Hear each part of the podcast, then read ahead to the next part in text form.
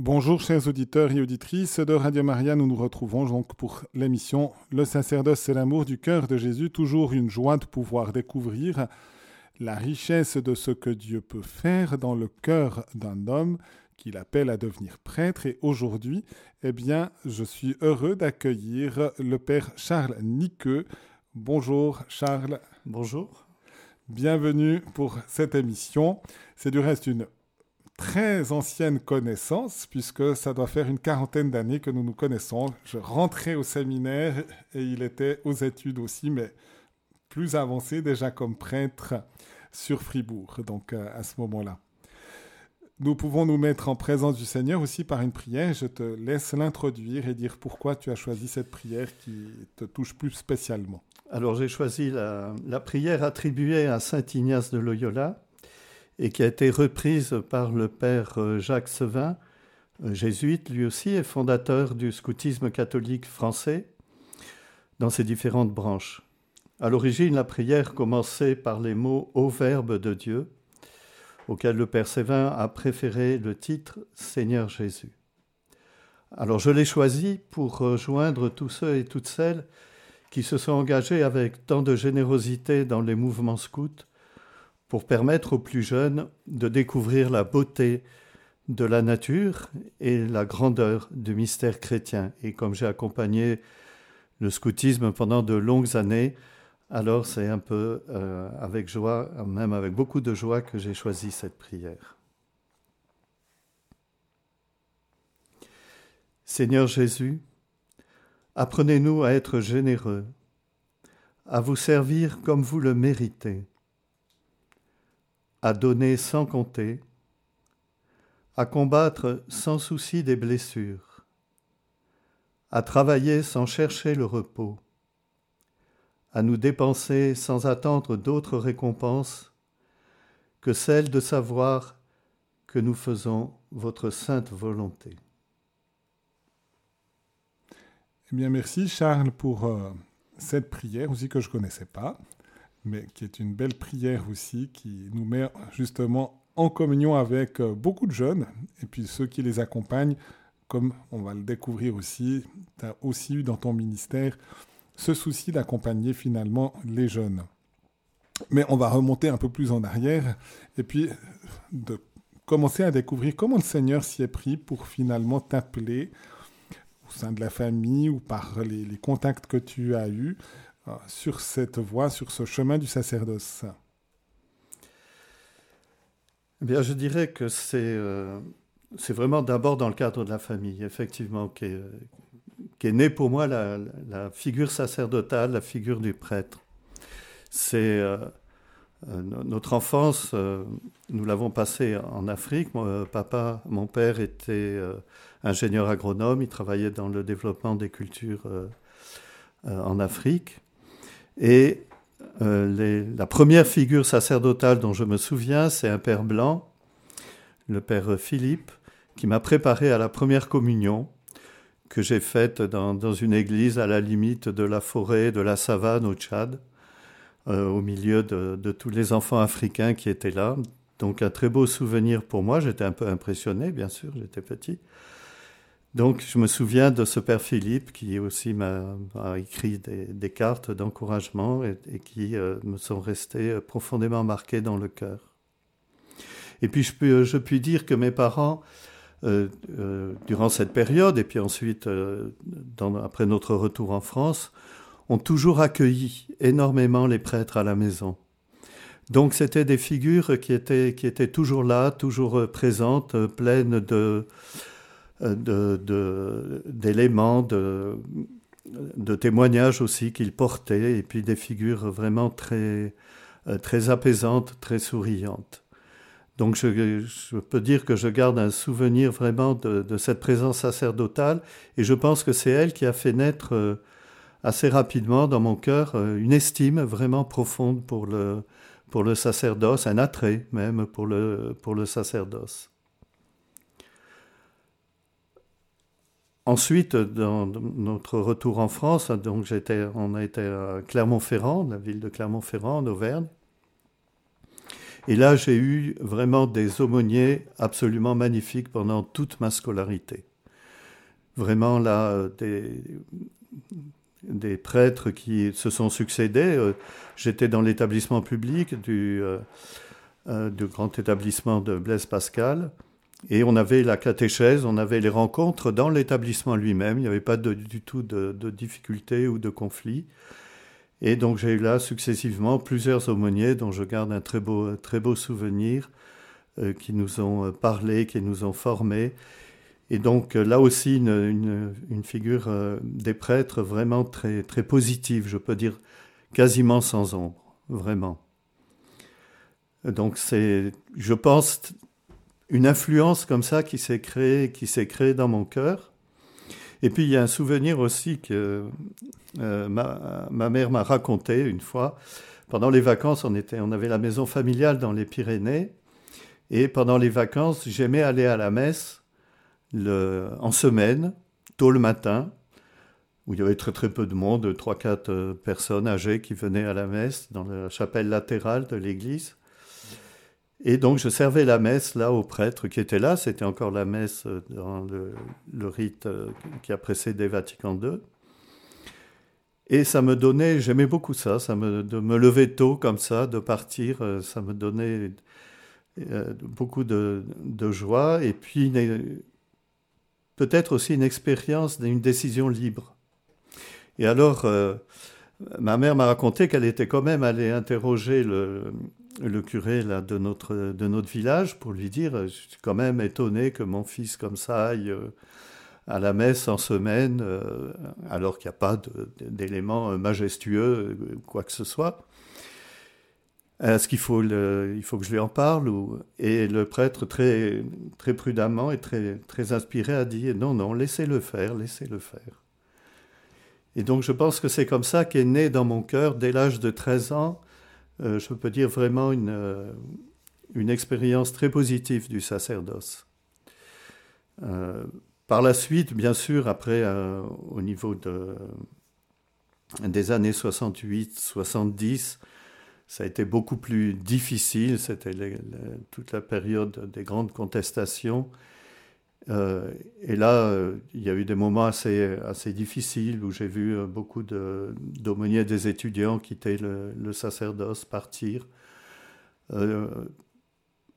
au plan de la pensée aussi, c'était la mort de Dieu qui était annoncée partout. donc là, beaucoup d'interrogations profondes quand même qui se sont euh, formé dans mon cœur. Le séminaire ne m'apparaissait pas très attrayant. Euh, euh, beaucoup y entraient puis partaient. Il n'y avait pas vraiment une, une, force, un dynamisme spirituel très, très grand. Et là, tu avais quel âge? Ben Là, j'avais dans les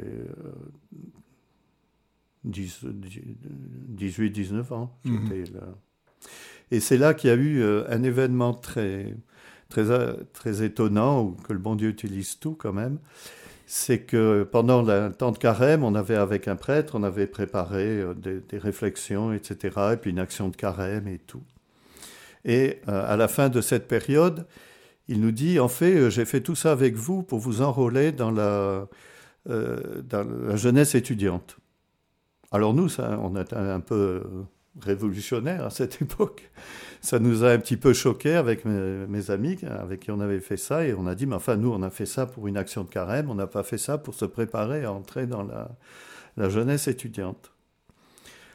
Donc, on était un peu déçus. Et puis, je me rappelle avoir dit auprès de la paroisse, c'était donc à Clermont-Ferrand, je lui ai dit, mais euh, euh, est-ce qu'il y a des activités parfois qui, qui se font? Et alors un dimanche où j'étais à, la messe, euh, il vient me voir devant et il me dit, écoute Charles, si tu veux, on a un groupe de prière qui se fait la semaine prochaine ou dans quelques jours après. Et j'ai dit, ah ben oui, d'accord, ça m'intéresse beaucoup. Et donc, euh, je suis allé à ce groupe de prière.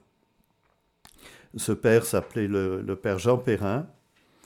Et je me souviens très bien des premières, euh, premières rencontres de ce groupe de prière, il nous, a, il nous parlait de Dieu comme une personne vivante, comme quelqu'un qui était là, qui était présent, euh, qui,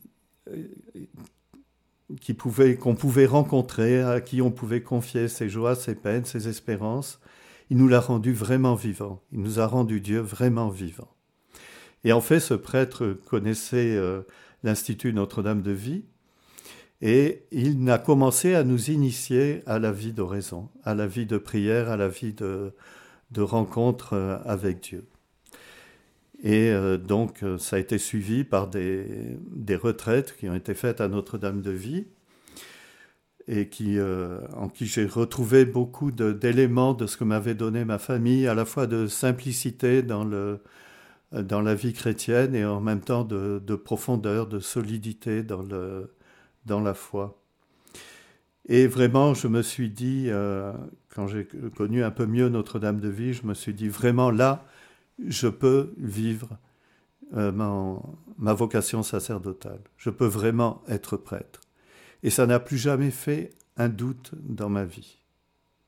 Donc voilà comment est née cette, vocation sacerdotale à travers des événements euh, euh, familiaux, une grande fidélité à l'Eucharistie dominicale aussi de la part de mes parents, et puis ces rencontres avec tous les prêtres qui m'ont accompagné, et puis ces rencontres providentielles aussi avec l'Institut Notre-Dame de Vie, dans une période qui était difficile quand même.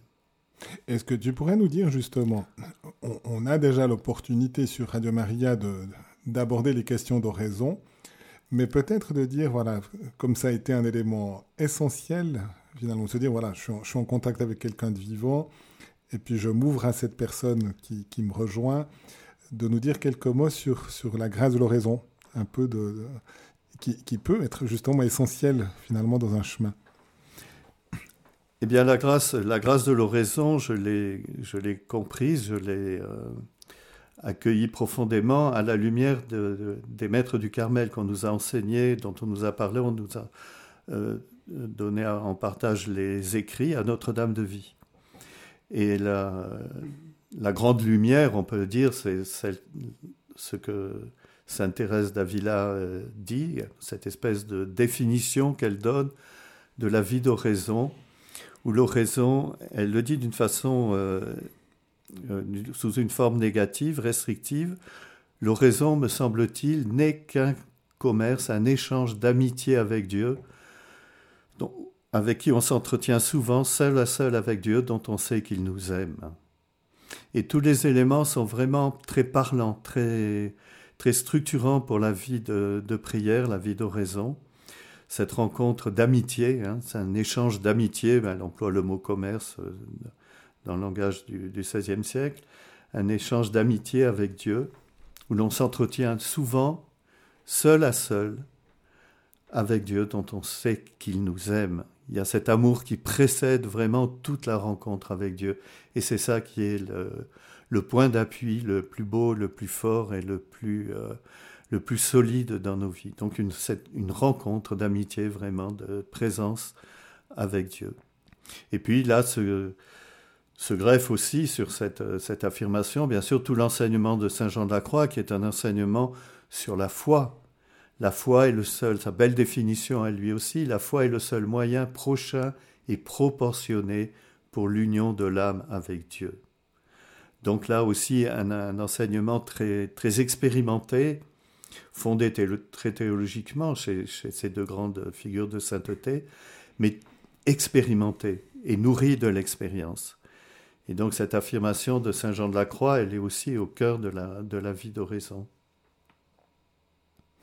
J'aimerais encore revenir à ce point de cette Eucharistie tôt le matin dans les Pyrénées, et, qui ont pu justement te donner probablement un lien parce qu'il y a un acte de liberté. J'y vais pas juste parce que papa et maman nous disent que le dimanche il faut y aller, mais d'y aller de ton propre chef.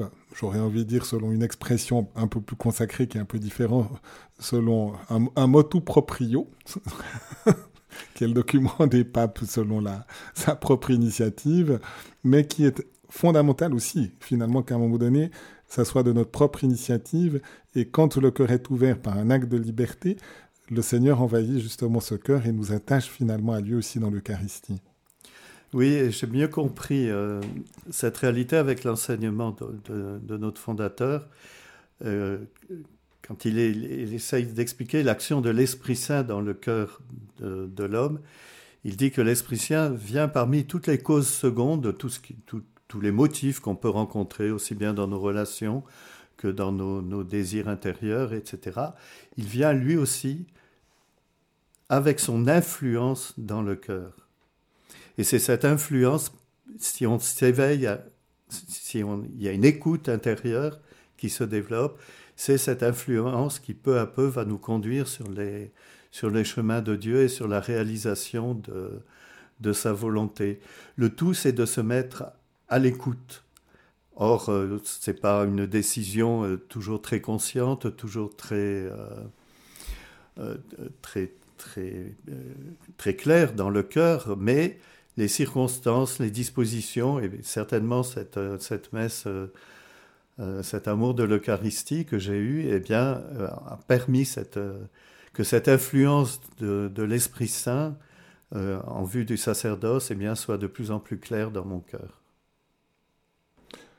L'élément de formation, donc entré environ 20 ans au... à Vénasque, c'était à cet endroit-là qu'il y avait la formation, ou bien pour Notre-Dame de Vie ou... Bon, j'ai travaillé après mes études, mes études euh, secondaires et supérieures à Clermont-Ferrand.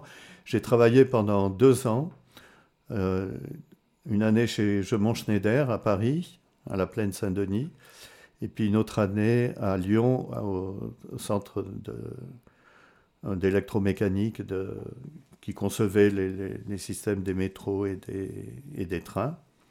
Ça m'a permis de découvrir le monde du travail, pas une expérience très très longue, mais enfin suffisante pour découvrir à la fois la grande générosité qu'il peut y avoir, mais aussi parfois des eaux d'ombre terribles. Donc ça a été une expérience pour moi importante. Et puis j'ai eu des collègues aussi très, euh, très intéressants pendant euh, ces années-là. Et donc je suis entré à Notre-Dame-de-Vie en 1976, au mois d'avril 1976, et j'ai donc commencé ma formation à Notre-Dame-de-Vie.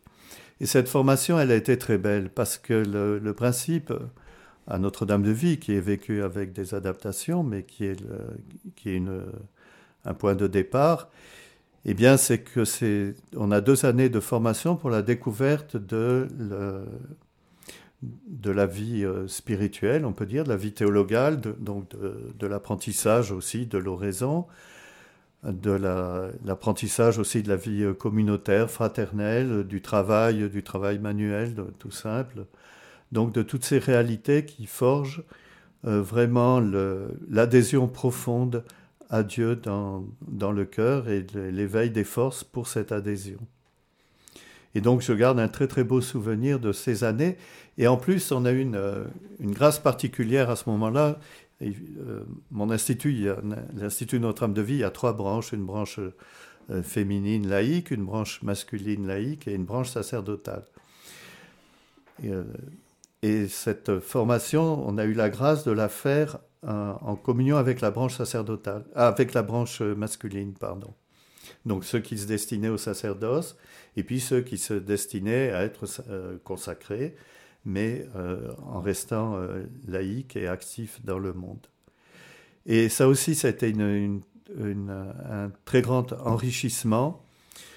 Ça n'a pas du tout mis en cause le, désir d'être prêtre. Il n'y a eu aucune, aucune interrogation ou aucun doute sur, sur ça, mais ça a permis de comprendre aussi euh, profondément eh bien, l'adhésion que peut susciter la consécration à travers la vie active dans le monde.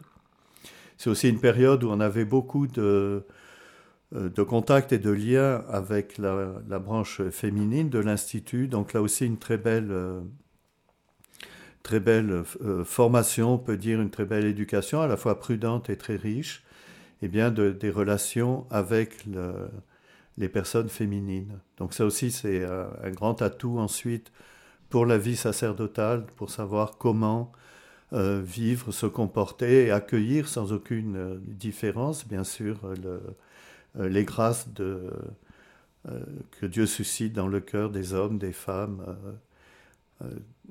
et vraiment, ça a été là aussi un, très grand enrichissement de la part de, de l'Institut Notre-Dame de Vie. Et donc, on approche euh, après les, formations philosophiques, théologiques. Alors, l'ordination. Là aussi, c'est une histoire qui est à la fois liée à Notre-Dame de Vie, puis qui va être liée à la Suisse. Parce que dans les années 77, 78, euh, le cardinal Garonne avait invité l'Institut à développer son propre euh, studium de, formation théologique. Il avait été très touché par la, euh, par la qualité de la formation théologale à Notre-Dame de Vie et il a dit mais il faut vraiment que vous ayez les moyens de former euh, des prêtres dans, dans cet esprit-là et de, le proposer d'une façon très large. Donc on a commencé cette, avec l'accord en lien avec le Thérésianum à Rome, donc le, la formation euh, théologique des, pères carmes, on a commencé à mettre en place les statuts de, ce studium et on a commencé donc nos études là dans ce cadre-là. C'était très très modeste, hein. on n'était pas très nombreux. Je me rappelle qu'en cours de philo, on était, on était deux à poser nos questions au professeur qui nous enseignait. Et donc ça a duré deux ans. Et puis s'est posé la question de continuer nos études. Il n'y avait pas de, On arrivait un peu aux limites de, ce qu'on pouvait faire à l'époque. Et donc c'est là, encore une action providentielle de Dieu qui a permis que nous arrivions à Fribourg, en Suisse donc, euh, à l'université de Fribourg. Et ça s'est fait par, une, par la rencontre de notre professeur de dogmatique, qui était un jeune père Cam, le père François-Marie Letel, qui avait fait un colloque sur Saint-Maxime le Confesseur à Fribourg avec d'autres théologiens, mais en particulier le, père Schönborn. Et donc ils se sont liés d'amitié. Et donc le père François-Marie Letel a tout de suite pensé à Fribourg pour que nous puissions continuer nos études. Et euh, le, père Schönborn, eh bien, à l'époque, a, réussi à nous obtenir des équivalences pour ce qu'on avait fait euh, à Notre-Dame de Vie. Donc voilà comment on a été une dizaine à débarquer à, Fribourg dans les années 80 et euh, donc a commencé ces liens euh, très profonds entre, entre Notre-Dame de Vie et puis, et puis Fribourg, l'université de Fribourg. Vous êtes resté du reste combien d'années? Parce que... Alors on est resté de, donc des membres du, de Notre-Dame de Vie qui venaient se former euh, à Fribourg, on est resté presque 20 ans, des années 80 à 2000. Il y a, je crois, une, peut-être une, 35, je crois, qui ont fait leur, euh, leur licence de théologie mmh. à Fribourg et euh, une, une, bonne vingtaine qui ont fait des, des, doctorats aussi dans le cadre de l'université de Fribourg, à qui je rends vraiment un très grand, un très grand hommage, un très grand merci parce qu'on a eu des professeurs que tu as connus, sans doute vraiment euh, absolument euh, excellents, très enracinés dans le mystère de l'Église, très, très ouverts aux questions d'actualité aussi. Euh, et donc, ils nous ont apporté vraiment un très beau regard à la fois sur la vie de l'Église, sur les questions humaines aussi, qui se posaient. Donc, une, une très, très belle, très belle formation là, durant toutes ces années, oui. Je peux témoigner aussi comme jeune séminariste que je trouvais que la communauté de Notre-Dame de Vie était vraiment plein de, de dynamisme. On sentait cette soif de vie spirituelle, d'essayer d'être vraiment unis au Seigneur, avec aussi des personnalités riches et qui, qui donnaient aussi des enseignements en dehors de l'université, en particulier justement sur l'oraison, dans l'esprit de Saint Jean de la Croix, Sainte Thérèse d'Avila et des saints du Carmel Donc, euh, je peux vraiment témoigner que c'était une belle communauté où j'avais eu d'excellents contacts à cette période aussi. Et donc, l'ordination, ça arrivé? Alors, l'ordination, est arrivé quelques années euh, après notre arrivée à Fribourg, donc en 1983 pour moi, le 18 août. Alors, c'est une date un peu étonnante, mais qui est liée à l'histoire de l'Église. C'est-à-dire que vous savez qu'en 1988, le pape Jean-Paul II devait venir à Lourdes. Et puis, au mois de, mai, le 13 mai, il y a eu cet attentat, donc il a, qu'il a paralysé. Et il n'a donc pas pu venir à Lourdes. C'est le cardinal Gantin qui, a, qui a été son, son remplaçant, si on peut dire, à, Lourdes. Et on avait confié à Notre-Dame de Vie, justement, à ce moment-là, de mettre en place un grand jeu sur le sur l'encyclique sur Dieu riche en miséricorde. Je me rappelle que le cardinal Gantine avait fait un très beau, témoignage après ce, euh, ce, jeu scénique, ce spectacle qu'on avait fait à Lourdes dans un grand chapiteau. Et donc, euh, on avait fixé mon ordination sacerdotale pour le 15 août 1983. Or, presque à la dernière minute, le pape Jean-Paul II s'est annoncé à Lourdes pour le 15 août 1983. Et donc, on a été obligé de déplacer, on voulait absolument aller à Lourdes, bien sûr, et donc on a déplacé mon ordination au 18 août, qui est une date dans, l'histoire des débuts de Notre-Dame de Vie, parce que c'est le jour où la sœur du fondateur, Berthe Grialou, qui était entrée à Notre-Dame de Vie, a eu un accident assez grave. Euh, la, nuit, elle est tombée d'un étage qui était en chantier et on a cru qu'elle était, qu'elle était perdue. Et donc le, fondateur, à ce moment-là, donc son frère, le père Marie-Eugène, a promis une, une, messe du 18 août, le, jour de cet accident, euh, en reconnaissance si elle était sauvée, si elle guérissait. Et donc on a choisi cette date pour, euh, pour mon ordination, et moi ce qui m'a profondément touché, parce que ça me liait euh, d'une certaine façon à l'histoire très concrète de, euh, de Notre-Dame de Vie et de ses, et de ses débuts. Donc c'est le, monseigneur Chidimbo, euh, qui était l'ancien archevêque de Conakry en Guinée, euh, qui avait été près de dix ans en prison, dans les, prisons de, de Sékou et qui, qui, en sortant de prison, est allé à Rome, et il a été chargé, je crois, du dicaster sur la famille, et puis, un prêtre lui a fait connaître Notre-Dame de Vie. Il a été tellement euh, euh, enthousiaste de Notre-Dame de Vie qu'il a, demandé à, avoir un logement hein, tout près de Notre-Dame de Vie. Et il est resté là ces dernières années. Euh, et donc, il a eu l'occasion de faire plusieurs ordinations à Notre-Dame de Vie. Et c'est donc lui qui m'a ordonné. C'était vraiment un témoin de la foi très, très beau et très euh, très tourné justement vers le sacerdoce, très porteur du sacerdoce. Donc l'ordination, c'était à Notre-Dame de Vie, pas à Lourdes.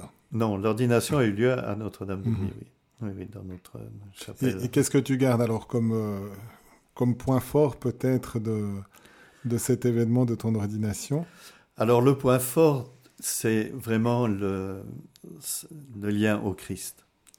Ça, c'est vraiment le, l'ordination, je crois, enfin, ça a été le cas pour moi, euh, crée un lien, a créé un lien très très profond avec le Christ Jésus. Euh, à la fois, bien sûr, par l'ordination sacerdotale qui oriente tout notre être, notre vie, nos mains, hein, c'est le, sens de l'ordination euh, pour le service de, l'Eucharistie et le, service sacramentel en général, et cette, cette, euh, cette, profonde identification au Christ Jésus, qui bien sûr fait pas la sainteté, mais ordonne tous les élans de sainteté à travers le, sacerdoce et le mystère du Christ. Et donc ça, ça me, ça me reste toujours, cette première réalité me reste toujours dans toute célébration eucharistique, comme au premier jour. Si on veut prendre une expression consacrée dans la théologie, qu'on aura peut-être l'occasion d'expliquer un tout petit peu, est-ce que c'est vraiment cette expression in persona Christi? Oui, c'est absolument ça, hein, c'est vraiment ça. On agit, et au moment de, la consécration, bien sûr, elle atteint sa plénitude. In persona Christi, on prononce les paroles mêmes du Christ Jésus comme les nôtres. Mhm. En effet, on ne dit pas ceci est le corps du Christ. On dit ceci est mon corps, même si tout le monde comprend que c'est pas d'abord mm. le nôtre, même si comme membre de l'Église on est aussi présent, mais c'est d'abord le corps du Christ. Mais on, dit l'expression ceci est mon corps, ceci est mon sang. Et ça montre qu'on prête finalement notre voix, notre intention, nos gestes, nos mains, comme tu le disais, aussi tous les mouvements, même de notre corps, finalement, pour que le Christ passe à travers ces gestes qui doivent être à la fois simples, parce que c'est pas nous qui devrons nous manifester, mais c'est celui qui invisiblement, mais réellement à travers la visibilité de, de nos gestes, eh bien, continue de consacrer l'Eucharistie et de présider chaque Eucharistie. Charles, je te propose une petite pause musicale. Je te la laisserai introduire au niveau musical, mais euh, chers auditeurs et auditrices, si vous voulez intervenir aussi après la pause musicale, vous pouvez le faire, soit en donnant un témoignage en lien avec le ministère du Père Charles Niqueux, soit en lui posant une question, soit, puisque c'est aussi toute une dimension d'oraison, eh bien de lui confier une intention aussi de prière qu'il portera aussi dans sa prière silencieuse. Donc je vous rappelle que vous pouvez appeler au 021 313 43 90. Et je te laisse introduire le, choix musical. Alors j'ai choisi, euh, et ça correspond un peu à, tout ce qu'on vient de dire sur le, lien avec le Christ Jésus, j'ai choisi le petit motet Anima Christi Sanctificame. Âme du Christ, sanctifie-moi. C'est une prière chrétienne qui date du XIVe siècle et qui a été mise en musique par Franz Liszt au XIXe siècle et qui est considérée comme une des meilleures compositions de ce genre. L'interprétation en est toute récente, celle que je propose. Elle est faite par l'ensemble Gilles Binchois, dirigé par Dominique Vellard, que vous connaissez peut-être. Dans cette interprétation, Dominique Vellard remet en honneur l'harmonium, si présent dans nos églises de France et peut-être de Suisse aussi, au siècle précédent, et qui, n'a pas toujours laissé un souvenir très musical dans nos, dans nos expériences. Mais là, il est vraiment remis à l'honneur et j'ai trouvé ça une très très belle euh, démarche de, de la part de, Gilles Binchois que de, faire cette euh, remise en lumière de l'harmonium comme instrument d'église, euh, tourné vers le, vers le chant sacré, vers la beauté du chant sacré.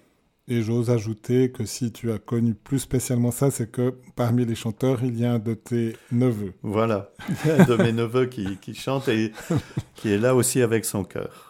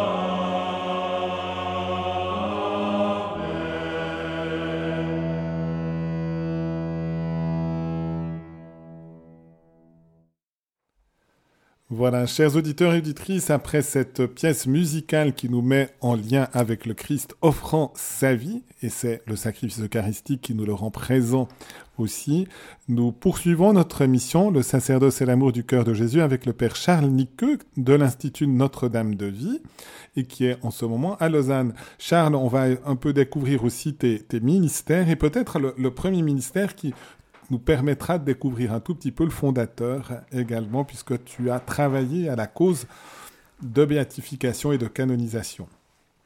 Voilà, donc pendant, à partir de 1986, euh, donc on a été euh, euh, plusieurs à être chargés par le diocèse d'Avignon, puisque c'est le, diocèse où est mort le, serviteur ou la servante de Dieu qui est en charge de la, de la cause de, béatification et de canonisation.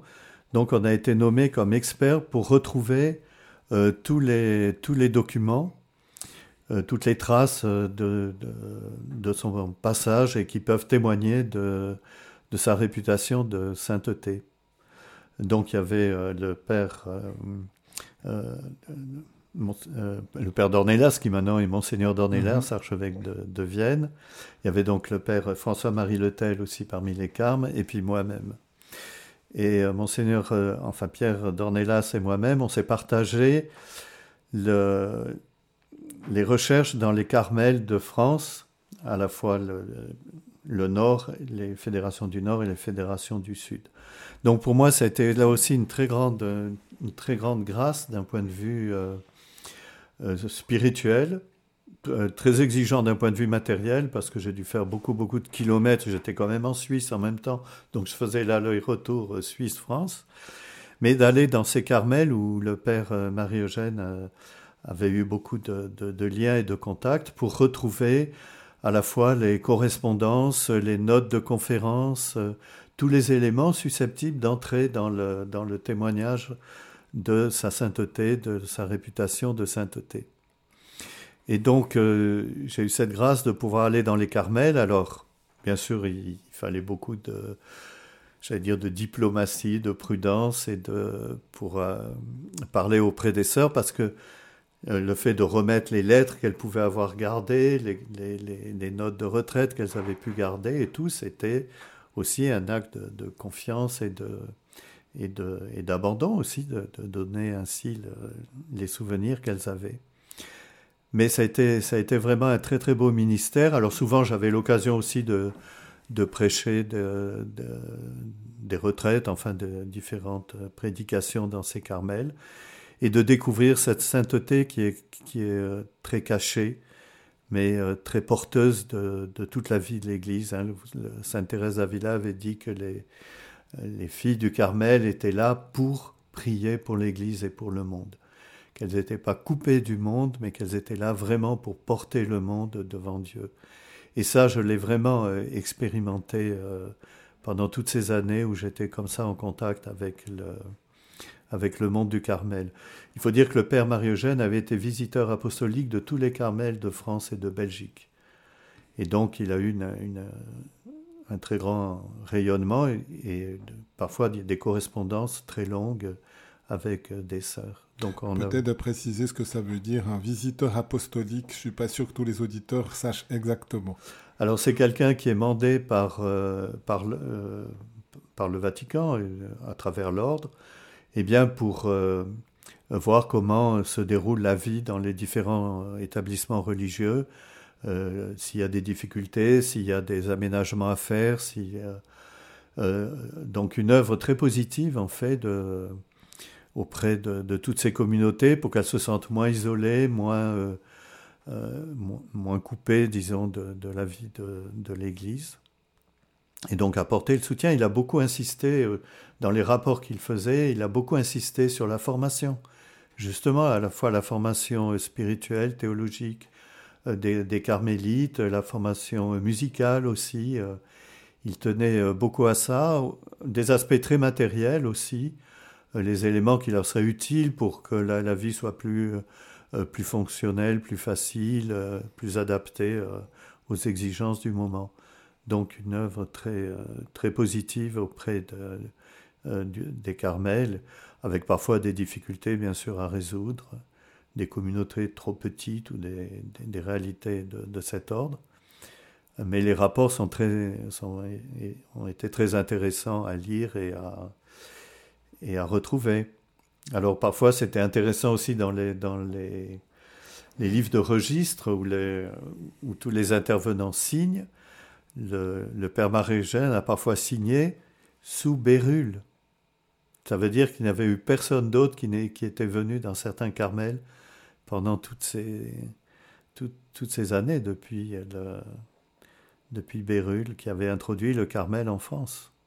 Donc, euh, Dans quel sens personne n'était venu eh Bien, il n'y avait pas eu de formation particulière. D'accord, bon, pour, pour, la formation. Oui, pour mhm. la formation, oui. Mhm. oui, oui. Donc là aussi, c'était des témoignages historiques qui comptent quoi, dans, dans, la vie du Carmel. Et finalement, l'intuition de Notre-Dame de Vie est née comment chez le bienheureux Marie-Eugène Alors, son intuition, c'était. Elle a jailli de la richesse à la fois de son sacerdoce, bien sûr, hein, il, voulait vraiment être prêtre, de son sacerdoce, mais aussi de, la, de la découverte de la doctrine du Carmel. Et il a, il a eu très vite l'intuition que cette doctrine n'était pas spécifiquement propre au monde religieux des carmes et des carmélites, mais qu'elle était vraiment tout simplement tout le dynamisme de la grâce baptismale euh, pour tout baptiser. Et donc il s'est dit, il faut absolument que ce chemin de, de l'union à Dieu par le par l'oraison, hein, Sainte Thérèse d'Avila dit que l'oraison est la porte d'entrée dans, le, dans la présence de Dieu, dans le château intérieur, comme elle dit. Et donc il fallait enseigner ça et le découvrir au plus grand nombre euh, et en particulier dans le monde, le monde laïque. Et donc c'était ça son intuition première, et il disait, nous les religieux, les, carmélites, hein, elles sont cloîtrées, mais même les religieux, on ne peut pas aller dans tous les milieux où il serait bon d'enseigner. donc il voulait des, des, euh, des personnes euh, qui soient disponibles pour pouvoir porter cette, cette belle lumière de, du dynamisme de la vie d'oraison dans tous les milieux et auprès de tous les, de tous les baptisés. C'était ça vraiment son, mhm. son, intuition. Et c'est comme ça qu'est né, euh, qu'a démarré l'Institut Notre-Dame de Vie. On peut dire, du reste, c'est important, peut-être, il y a eu toute une catéchèse aussi liée à Notre-Dame de Vie. Noël Leduc, qui a donné des moyens pédagogiques, même pour les tout petits, petits, petits, dans, la, dans le milieu familial, pour que euh, même dès les toutes premières années, il y ait déjà une vie d'oraison qui soit présente. Oui, et euh, j'ai eu la grâce d'être très lié à ses débuts. Euh, parce que Noël le Duc avait besoin, les premiers ouvrages, on les a imprimés nous-mêmes. Et donc j'ai travaillé avec elle à la, fabrication très concrète des premiers livres de ce qu'elle a appelé la vie spirituelle des enfants. Et ça, elle avait cette très belle intuition que les enfants étaient vraiment capables de Dieu. Elle avait commencé, euh, elle a raconté ça plusieurs fois, elle avait commencé à faire prier des enfants et puis elle parlait à Dieu, elle, s'adressait à Dieu et les enfants répétaient. Et elle s'est dit, mais il faut pas qu'ils répètent comme ça. Euh, c'est pas pas la répétition qui compte. Il faut qu'ils qu'ils portent ça dans leur cœur. Et donc elle a commencé à vraiment les former à l'oraison, les, petits, au silence intérieur. Donc Dieu parle dans le silence du cœur. Elle, les a initiés comme ça, et ça a apporté un très beau fruit de, de dans, le, dans la catéchèse de beaucoup qui ont découvert comme ça cette vie d'oraison à travers leur petite enfance déjà, euh, à travers l'enseignement que faisait, que donnait euh, Noël le Duc. C'est du reste, c'est présent dans certains milieux catéchétiques. Du reste, dans les paroisses où j'ai été, on a essayé, j'ai aussi essayé d'initier la catéchèse de Noël le Duc. Et ça peut être aussi, même en famille, peut-être avec une certaine initiation, peut-être même une fois aller à Vénasque pour se former, même des, parents, pour, euh, pour apprendre à leurs enfants aussi à, entrer dans cette intimité avec le Seigneur, avec simplicité dans, dans l'oraison. Et puis j'ai eu la grâce aussi de, de l'accompagner dans plusieurs, euh, plusieurs sessions qu'on a pu faire d'abord en France, bien sûr, des sessions de formation, mais aussi dans différents pays. On est allé plusieurs fois au Liban, on a eu beaucoup de, contacts, on a toujours beaucoup de contacts avec les, pays baltes, en particulier la Lituanie, la Lettonie. On a fait aussi des sessions en Hongrie, au Sénégal. J'ai eu la chance d'aller avec Noël au Sénégal, dans un quartier très pauvre, organisé par les Spiritains, une, session. Et c'était très beau de voir ces, femmes-là qui venaient euh, essayer de découvrir euh, ben, tout ce chemin de, la vie spirituelle des enfants. Donc euh, au Canada aussi, plusieurs sessions. Et puis cette, cette, catéchèse a trouvé des nouveaux développements avec tous les ouvrages. Le, euh, intitulé, la collection intitulée Viens, suis-moi, qui continue toujours ce lien entre, on peut dire, catéchèse et vie spirituelle.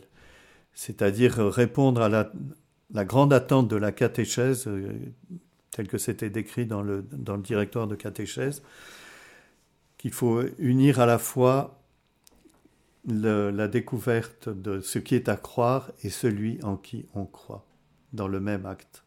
Donc là, c'était vraiment voilà au cœur de la démarche. Des ministères aussi en Suisse que tu as eu, Fribourg, Lausanne alors, Comme on euh, approche gentiment de la fin, il faut aller En gros, 20, euh, ans, 20 euh, ans à Fribourg et 20 ans à Lausanne. Alors, Fribourg, j'ai beaucoup aimé de, tous les ministères, d'abord comme séminariste jusqu'en 83 et puis après comme prêtre.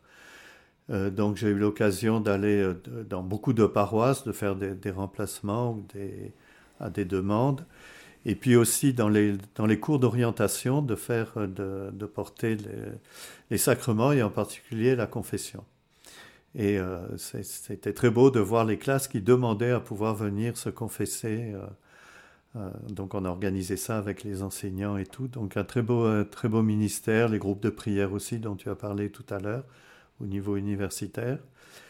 Et puis, euh, même l'organisation de, de, balades en montagne avec les étudiants, des messes en montagne, parfois même des, des, baptêmes en montagne. Enfin, vraiment une très belle, un très très beau ministère pendant toutes ces années euh, fribourgeoises.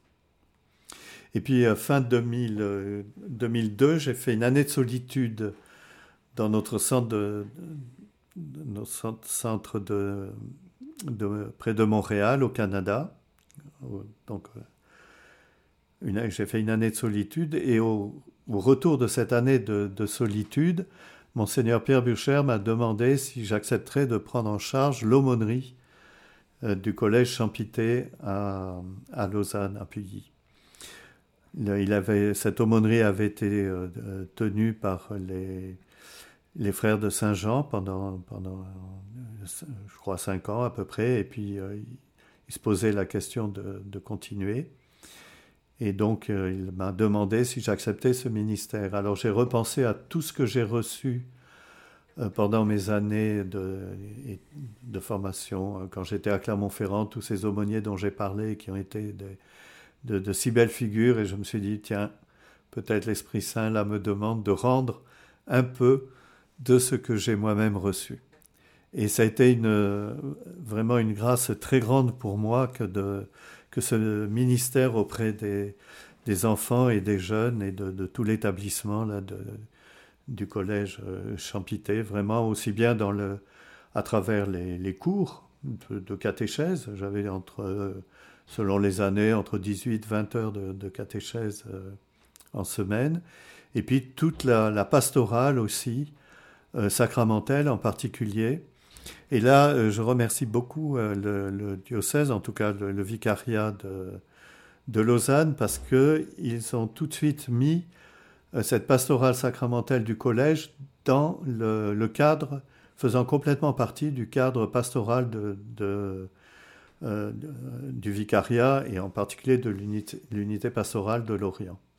Donc il n'y avait pas du tout de concurrence, même si je rappelais souvent aux parents eh bien, qu'ils pouvaient faire préparer les sacrements en paroisse, mais que c'était vraiment aussi possible dans le cadre, cadre du collège. Donc là aussi une très belle, belle expérience, très, positive, très forte auprès de, tous ces enfants, en collaboration avec la direction du collège, en, collaboration avec les enseignants aussi.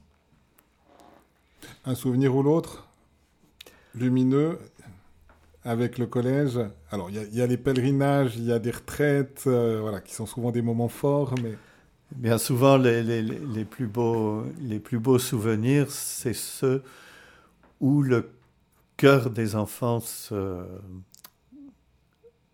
s'expriment dans leur propre expérience du mystère de Dieu. Et je me souviens d'une d'une jeune fille de, 16 ans qui, était, qui avait été baptisée protestante et qui avait demandé à entrer dans la pleine euh, communion de, l'Église catholique pour se préparer à la confirmation. C'était vraiment sa démarche. Elle l'avait faite en accord avec ses parents et elle l'a vécu vraiment avec beaucoup de beaucoup d'attention. Et je me rappelle, euh, on était allé donc pour la retraite de confirmation à Paris-le-Monial. On avait eu la messe dans le, dans le sanctuaire là, de, de Paris-le-Monial, le lieu des, des apparitions à Sainte-Marguerite-Marie.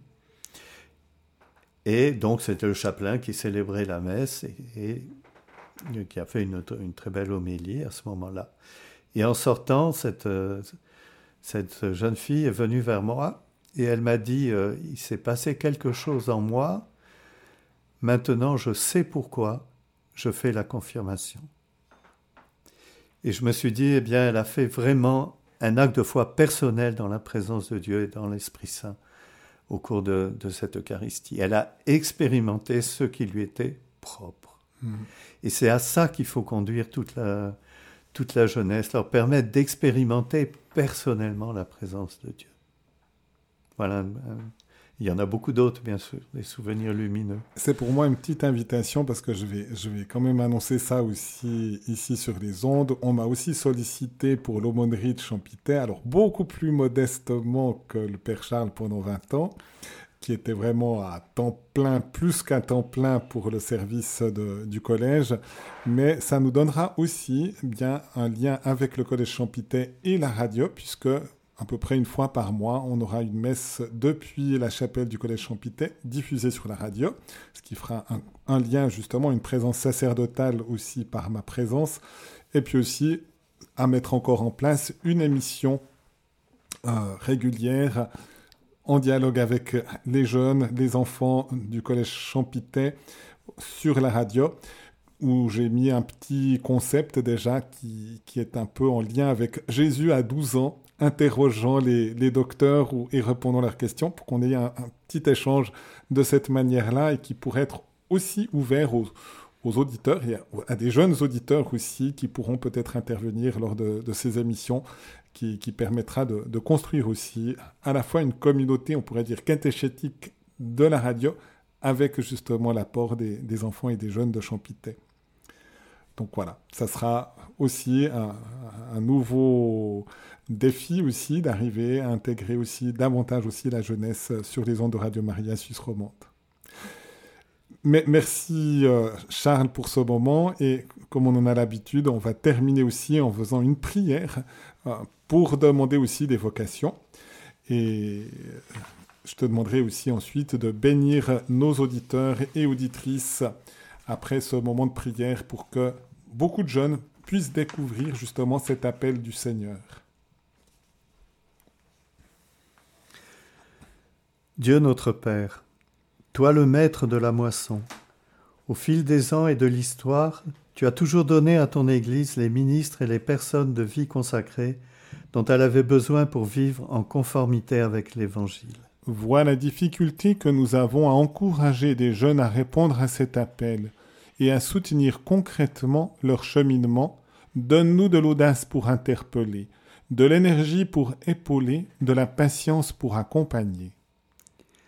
Fais croître en nous la conviction que l'Église ne peut poursuivre efficacement ses missions qu'avec des pasteurs dévoués qui la guident et des témoins qui l'inspirent. À ton tour, réponds à notre appel. Fais naître et grandir le désir de service par ton Fils Jésus notre Seigneur et notre Dieu qui règne avec toi dans l'unité du Saint-Esprit, Dieu pour les siècles des siècles. Amen. Notre-Dame du sacerdoce, priez pour nous. Seigneur, donne-nous des prêtres. Seigneur, donne-nous de saints prêtres. Seigneur, donne-nous beaucoup de saints prêtres. Et que la bénédiction du Dieu Tout-Puissant, plein d'amour, de lumière et de vérité, descende sur vous et vous garde à jamais. Amen. Merci Charles pour ce moment d'échange et que justement beaucoup de jeunes aussi découvrent peut-être à travers cette émission, à travers les, les ondes de Radio Maria, cet appel à une vie d'intimité avec le Seigneur. Merci.